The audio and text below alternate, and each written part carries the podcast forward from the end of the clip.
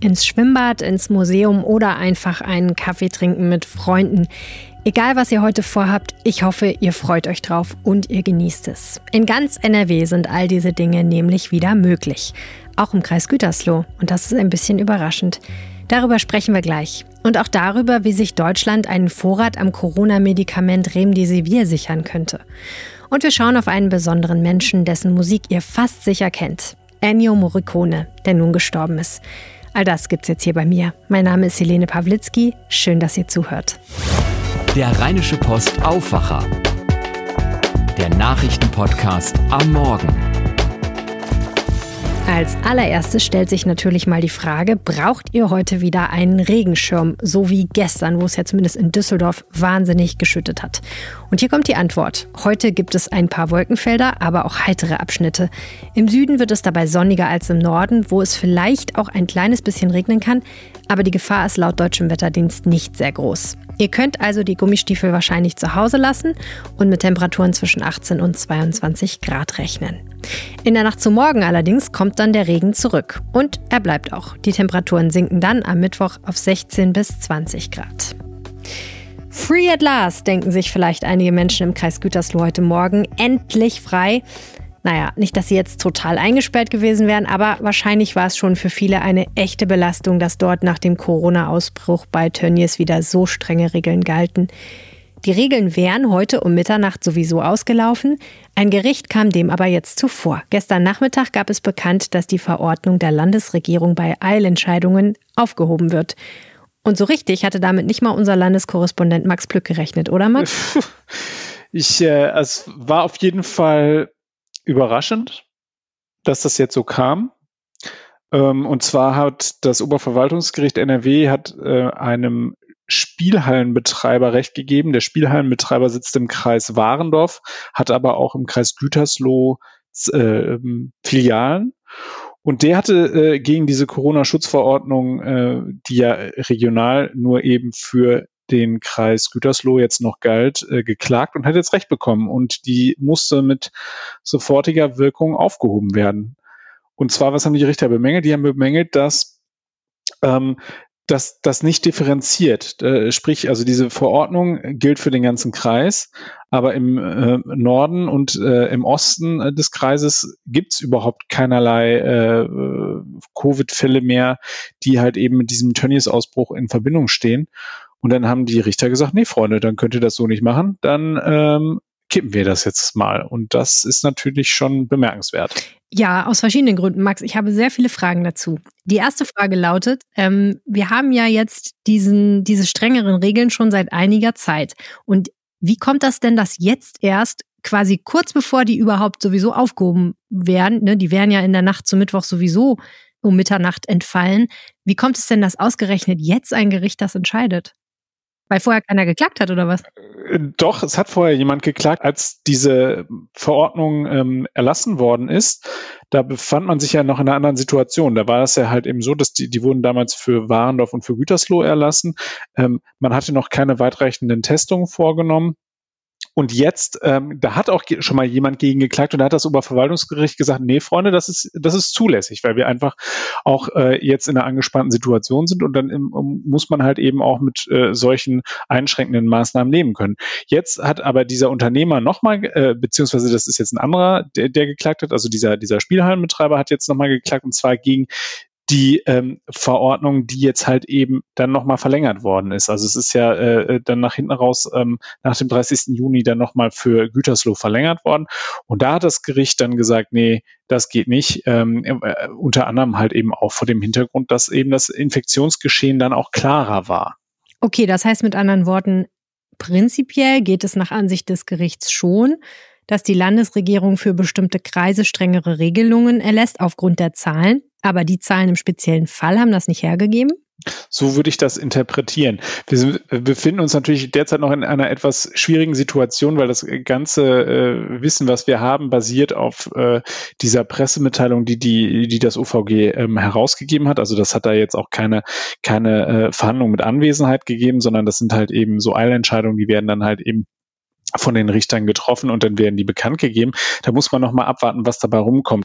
Ähm, es ist so, dass es natürlich für Armin Laschet äh, also das, das fand ich halt eben so interessant. Armin Laschet, der CDU-Ministerpräsident, der ist in den vergangenen Tagen schon durch die Gegend gelaufen und hatte schon angedeutet, dass man, ähm, dass man bei diesen Entscheidungen, also bei diesen Lockdown-Entscheidungen, doch kleinteiliger werden müsse. Sprich, dass man sich auf die Hotspots dann konzentriert und nicht gleich den ganzen Landkreis lahmlegt.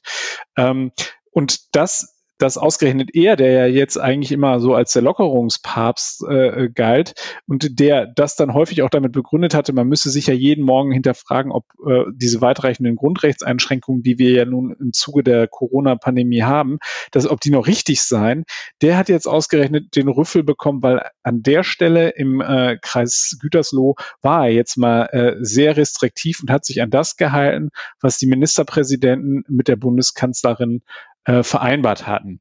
Sprich, wenn dieser Wert äh, von 50 Neuinfizierten pro 100.000 Einwohner innerhalb von einer Woche erreicht wird, dann müssen ganze Landkreise runtergefahren werden mit den entsprechenden Lockdown-Maßnahmen. Und was passiert jetzt? Das, was ich höre äh, aus der äh, aus der Landes- und Bundespolitik ist, dass hinter den Kulissen schon daran gearbeitet wird. Also dieses Problem scheint erkannt zu sein. Und äh, ja, spätestens jetzt mit der OVG-Entscheidung ist es erkannt, ähm, war es aber auch schon wohl vorher. Und die versuchen das jetzt noch passgenauer zu machen, weil es eben recht weitgehend ist. Und äh, äh, machen wir uns nichts vor, irgendwie so, so ein Kreis äh, ist halt eben, ist halt eben ein großes Gebiet. Also wenn ich mal angucke, wo ich herkomme, äh, da waren zwischen Nordkreis und Südkreis, da lagen Welten dazwischen. Also insofern schon ähm, äh, müssen wir jetzt im Blick behalten, was da kommt. Und ich bin zuversichtlich, dass in dieser Woche sich der Bund-Länder-Kreis noch darauf einigen wird, ähm, dass sie das passgenauer machen werden. Mhm. Ja, das ist ja auch insofern interessant, als dass einerseits wir ja Stimmen aus dem Kreis Warendorf zum Beispiel gehört haben, dass da strengere Regeln und auch zum Beispiel Reisebeschränkungen ja galten für Menschen, die aus kleinen Städten oder Dörfern kamen, wo einfach gar kein Corona-Fall bekannt war. Das war natürlich fühlte sich auch subjektiv eher unfair an. Auf der anderen Seite muss man natürlich auch sagen, dass viele Menschen im Land, glaube ich, sich gewundert haben, dass es im Kreis Gütersloh nicht früher strengere Maßnahmen gab und eher gehofft hatten, dass das schneller kommt. Äh, das würde ja jetzt dann eben dieser Gerichtsentscheidung eher zuwiderlaufen, weil man ja dann doch sagt, wir wissen halt einfach nicht so genau, wie schnell sich das ausbreitet und wie viele Fälle nicht bekannt sind. Dann ist es vielleicht doch besser, es gelten etwas weitreichendere Maßnahmen. Mhm, genau. Also es ist so, dieses Problem, dass man sich auf dieses Landkreissystem geeinigt hat, das war Armin Laschet offensichtlich schon klar, weil an dem Tag, an dem er äh, verkündet hat, dass ähm, in Gütersloh der Lockdown ähm, beschlossen wird, äh, hat er auch schon über den Kreis Warendorf damals geredet und hat, äh, hat da so angedeutet, das war so eine ganz interessante Wortwahl, äh, die ich jetzt blöderweise nicht mehr gerade präsent habe, aber er hat sozusagen jetzt ins Unreine gesprochen, da schon gesagt, äh, man müsse sich da genau die Kommunen angucken und könne dann möglicherweise die, die, in denen beispielsweise auch dann Werkvertragsarbeiter der Firma Tönnies sind und könne dann das da zielgenau machen. Und am Nachmittag ist dann ähm, bei einer Pressekonferenz der NRW-Gesundheitsminister Karl-Josef Laumann vor die Kameras getreten und der hat dann gesagt, nee, das müssen wir dann für den ganzen Kreis Warendorf machen. Also da waren sie, da waren sie vertragstreu, kann man so sagen. Also da haben sie genau das nach äh, Punkt und Komma gemacht, was ähm, was sie sich, äh, was die Verabredung mit den anderen äh, Länderregierungschefs und mit der Kanzlerin war. Und ja, und jetzt äh, haben sie dafür äh, die Quittung von den Richtern bekommen. Unterm Strich kann man wahrscheinlich sagen, wir wissen jetzt nochmal, dass wir nichts wissen, nämlich dass wir noch neue Regelungen finden müssen und immer noch wieder neue Wege, um mit dieser Pandemie umzugehen. Auch in Nordrhein-Westfalen. Herzlichen Dank, Max Plück. Gerne. Wir bleiben beim Thema Corona. Es gibt kein Heilmittel gegen Covid-19, aber es gibt ein Medikament, das helfen kann, wenn es einen besonders schlimm erwischt hat. Remdesivir heißt es und es wird von einem kalifornischen Pharmaunternehmen namens Gilead Sciences hergestellt. Dieses Unternehmen kann wahrscheinlich sein Glück kaum fassen, denn erstens war das Medikament noch bis vor kurzem ein totaler Flop. Gegen Ebola, wofür es eigentlich gedacht war, half es nämlich nicht ausreichend. Und außerdem klopfen dort jetzt gerade alle an und bestellen quasi palettenweise Remdesivir. Die US-Regierung machte zuletzt Schlagzeilen, weil sie die Produktionskapazitäten mehrerer Monate aufkaufte. Frei nach dem Motto, jedem das seine, mir aber bitte doch das meiste. Von der SPD hier in Deutschland kommt jetzt ein Vorstoß, wie wir mit Gilead umgehen sollten, nämlich zur Not knallhart.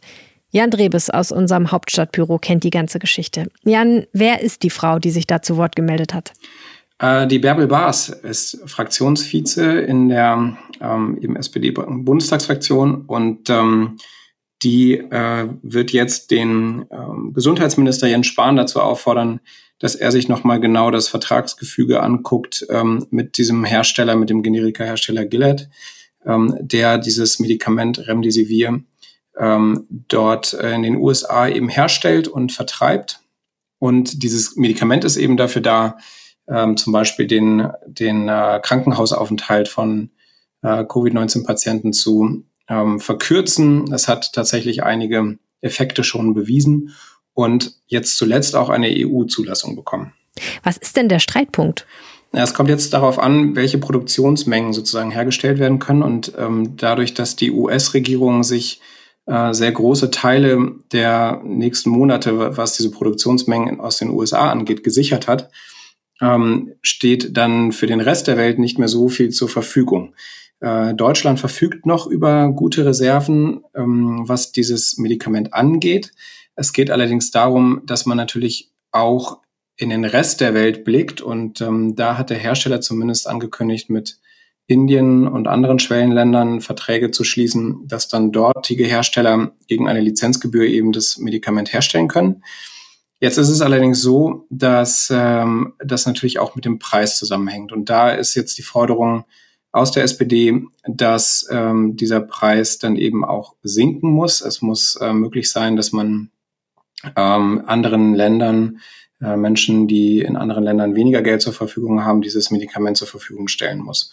Und äh, daher ist die Idee, dass dann auch Deutschland solche Lizenzgebühren ähm, bekommt, beziehungsweise deutsche Hersteller eben gegen eine Lizenzgebühr dieses Medikament herstellen dürfen.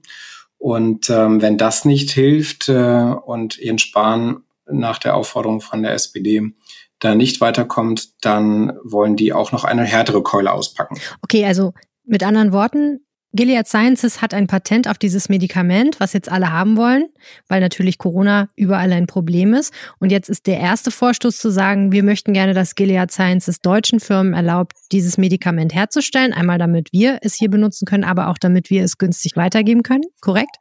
Ja, genau. Und wenn das nicht hilft und sich Gilead jetzt auf eine Lizenzvereinbarung für deutsche Hersteller nicht einlässt, so die Forderung der SPD, soll man dann eben einen Blick auf ein mögliches Patent werfen. Das soll der Gesundheitsminister mal prüfen, ob Gilead in Deutschland auch ein Patent für dieses Medikament angemeldet hat. Und wenn ja, so das Argument von Bärbel Baas aus der SPD-Fraktion, dann erlaubt das ähm, für die Corona-Krise geänderte ähm, Bevölkerungsschutzgesetz auch eine, ähm, ein, ja sozusagen Wegnehmen dieses Patents ähm, von Gilead und dann eben die Erlaubnis sozusagen für deutsche Hersteller, äh, das dann auch hier herzustellen, ohne Lizenzvereinbarung. Also der Vorschlag wäre dann, dass der deutsche Staat sagt, die Lage ist so ernst und wir brauchen dieses Medikament so dringend, dass wir das Patent quasi aberkennen und es darf dann jeder in Deutschland einfach herstellen.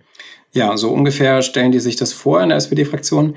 Jetzt ist natürlich die Frage, ob dieses Patent so besteht um, ähm, und ob dann das auch der juristischen Prüfung sozusagen äh, standhält. Ähm, die Juristen der SPD-Fraktion haben sich das angeschaut, die sagen ja. Und ähm, natürlich ist das dann aber, wie gesagt, die härtere Keule, die auch erst dann ausgepackt werden soll, sollte sich da jetzt so gar nichts tun in den Verhandlungen. Ähm, so oder so ähm, setzt sich aber die Bundesregierung natürlich dafür ein, dass ähm, in Deutschland und auch in der EU ähm, und wenn möglich eben auch für andere Länder ähm, genug von diesem Mittel zur Verfügung stehen, das, wie gesagt, als eines der ganz wenigen Medikamente auf dem Markt ähm, Effekte gezeigt hat bei der Handlung von Covid-19-Patienten. Jetzt warten wir mit anderen Worten darauf, was Bundesgesundheitsminister Jens Spahn dazu sagt, ja? Ja, und auch was äh, sozusagen die, die europäischen Verhandlungen betrifft, also durch die europäische Zulassung, ähm, ist natürlich auch vorstellbar, dass sich da äh, europäische Verbünde bilden und ähm, die Herstellung dann auch in der EU anders geregelt wird. Nur so oder so ist dieser ähm, ist diese Entwicklung wichtig, weil man ja dann auch auf die ähm, Entwicklung des Impfstoffs guckt.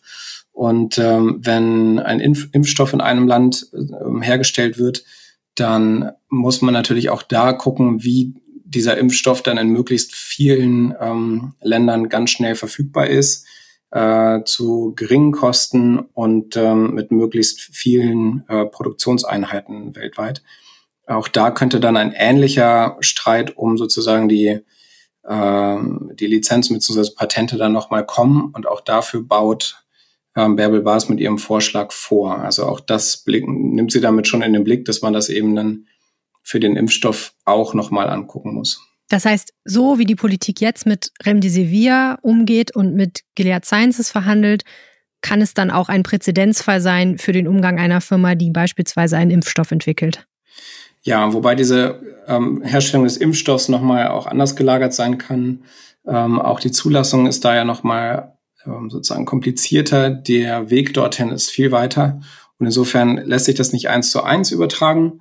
Aber die Grundidee, dass man einen Wirkstoff, der, ähm, der tatsächlich dieses, diese Pandemie wirksam bekämpfen kann, beziehungsweise bei der Behandlung helfen kann, dass man den möglichst vielen Menschen auf der Welt zur Verfügung stellt, an dieser Grunddebatte ist genau dieser Vorschlag jetzt ausgerichtet, ja. Herzlichen Dank, Jan Drebes. Sehr gern.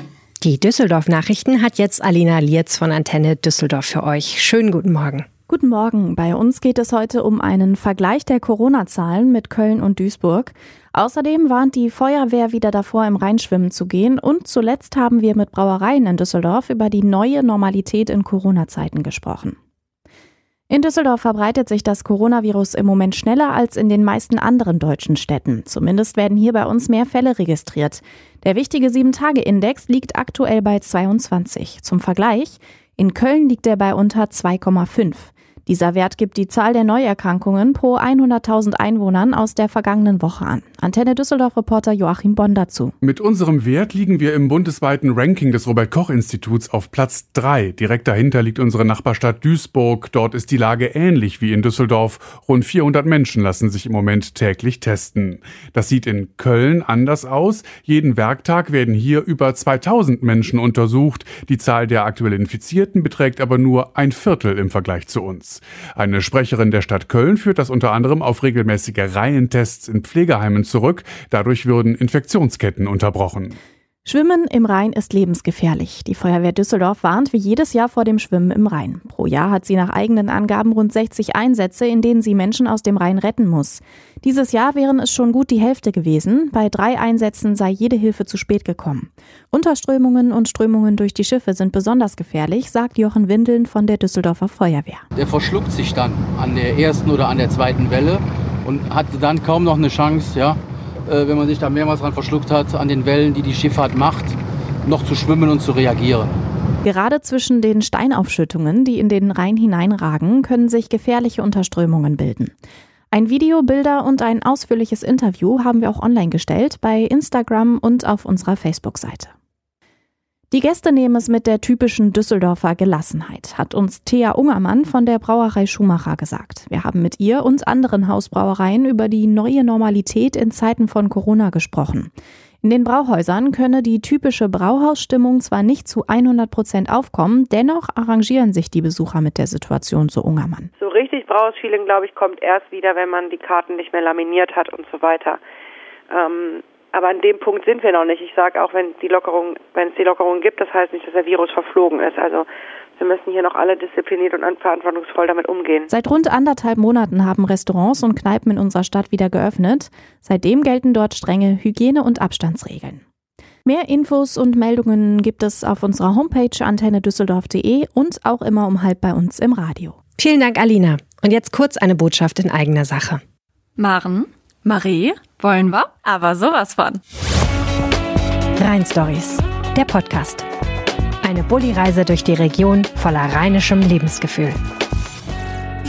Wir sind Marie Ludwig und Maren Könemann. Wir sind Journalistinnen bei der Rheinischen Post und wir kommen beide aus dem Rheinland. Genau. All die Geschichten, die schönen Orte und die besonderen Menschen aus der Region, die bringen wir diesen Sommer zu euch in den Rhein-Stories. Jeden Tag gibt es dann bei Geschichten auf Instagram auf unserem Account at Rheinische Post und das Best-of dann einmal die Woche im Podcast. Also abonniert unseren Kanal, damit ihr nichts verpasst. Tschüss und bis bald, sagen Maren und Marie. Wie klingt es, das Lied vom Tod? Ennio Morricone hat es gewusst. Er hat es komponiert. Und zwar als eine der bekanntesten Filmmusiken der Welt. Eine unheilvoll klingende Mundharmonika-Melodie in diesem Film Spiel mir das Lied vom Tod. Und noch viele, viele Melodien mehr. Zum Beispiel auch die Musik zum Tarantino-Film Hateful Eight, um mal ein neueres Beispiel zu nennen. Mehrfach war er für den Oscar nominiert, zweimal hat er ihn auch gewonnen. Jetzt ist der italienische Komponist mit 91 Jahren gestorben. Wolfram Götz aus der RP Kulturredaktion. Wer war dieser Mann? Das ist einer der wahrscheinlich berühmtesten Filmmusikkomponisten gewesen. Und wer jemals den Film Spiel mir das Lied von Tod zwar nicht gesehen, aber die Titelmusik und die Musik von Charles Bronson, dem Mundharmonikamann, gehört hat, der kennt dieses Motiv. Da, da, da, da, da, ist übrigens derselbe Beginn wie für Elise von Beethoven. Mhm. Da, da, da, da, da, da, da, da. Ja, und das hat Morricone quasi bis ins Exzesshafte ausgedehnt. Und mit solchen Dingen hat er immer wieder gespielt. Und er war ein großer Meister seiner Zunft. Und weil das alle Regisseure wussten, standen alle bei ihm quasi auf der Matte und haben gesagt, Maestro Ennio, können Sie uns nicht nochmal ein neues Stück schreiben? Und so wurde es dann ja auch. 91 Jahre lang und viele Jahre davon waren angefüllt mit Filmmusiken. 500 Stück hat er geschrieben und die meisten davon sind sehr, sehr gut. Ja, das Besondere daran ist, dass er Stimmungen auf ganz besondere Weise transportiert hat, finde ich immer, ne? Ja, also er, er hat sich so reingefühlt in Szenen und ich habe ihn mal 2007 in Rom besucht, ein unglaublich eitler, aber ein, ein wunderbar netter Mensch, der genau wusste, wie weit er gehen konnte. Und ähm, es gibt ja diesen wunderbaren Film Cinema Paradiso von Giuseppe Tornatore. Und da hat er, das ist ja die Geschichte eines Filmregisseurs, äh, der sich an sein Leben erinnert. Und da hat er eine so unglaublich zu Herzen gehende äh, Musik geschrieben, die wie vom lieben Gott für uns Sünder komponiert worden ist. Und ähm, das ist so wieder ganz anders als dieses aufreizende, nervenzerfetzende äh, Stimmungsspiel aus diesem legendären Western von Sergio Leone. Hier ist es ganz, ganz sentimental, aber auf eine gute Weise sentimental. Also, wie du schon sagtest, der konnte wirklich mit Stimmungen äh, jonglieren und war darin Profi durch und durch. Hat er denn ausschließlich Filmmusiken gemacht? Nee, der hat eigentlich eine richtig klassische Ausbildung äh, gemacht. Der war übrigens gelernter Trompeter und hat dann aber eine ganz normale Komponierausbildung gemacht. Und es war ihm auch immer sehr wichtig, dass er auch als ganz normaler Komponist ähm, anerkannt wurde. Er hat äh, in den frühen Jahren natürlich sehr modern geschrieben, aber dann hat er gemerkt, dass man da viel nicht viel äh, Kohle mit verdienen konnte. Und dann ist er dann äh, über die Italo-Western, für die er sich im Nachhinein immer ein bisschen geschämt hat, ist er dann ins Filmmusik-Genre ähm, abgewandert. Er hat dann später auch sehr viel dirigiert, auch natürlich seine eigenen Filmmusikkompositionen, aber auch andere eigene Werke. Und da konnte man merken, dass der Mann durchaus sein Handwerk meisterhaft beherrschte, aber eben auf eine sehr konventionelle Weise. Also er war kein Neutöner. Er wusste genau, wie es geht, aber so, dass man das eben auch äh, gut anhören konnte. Vielen herzlichen Dank, Wolfram Görz. Gerne. Das war der Aufwacher an diesem Dienstag. Vielen, vielen herzlichen Dank fürs Zuhören. Fragen, Wünsche, Anregungen, alles gerne per Mail an aufwacher.rp-online.de. Das erreicht mich dann direkt. So wie die Mail, die ich neulich von einem Hörer bekommen habe, der schrieb, die Sendung ist weniger aufgeregt und deshalb höre ich sie noch lieber. Gut gemacht. Vielen, vielen Dank für dieses tolle Kompliment. Das ist wunderbar. Wenn ihr mögt, hören wir uns schon heute Nachmittag wieder im Coronavirus Update hier in diesem Feed. Dann geht es um Millionen, die schon jetzt an Firmen fließen, die an einem Corona-Impfstoff arbeiten, obwohl der noch lange nicht fertig ist. Bis dahin wünsche ich euch einen entspannten Dienstag. Ciao.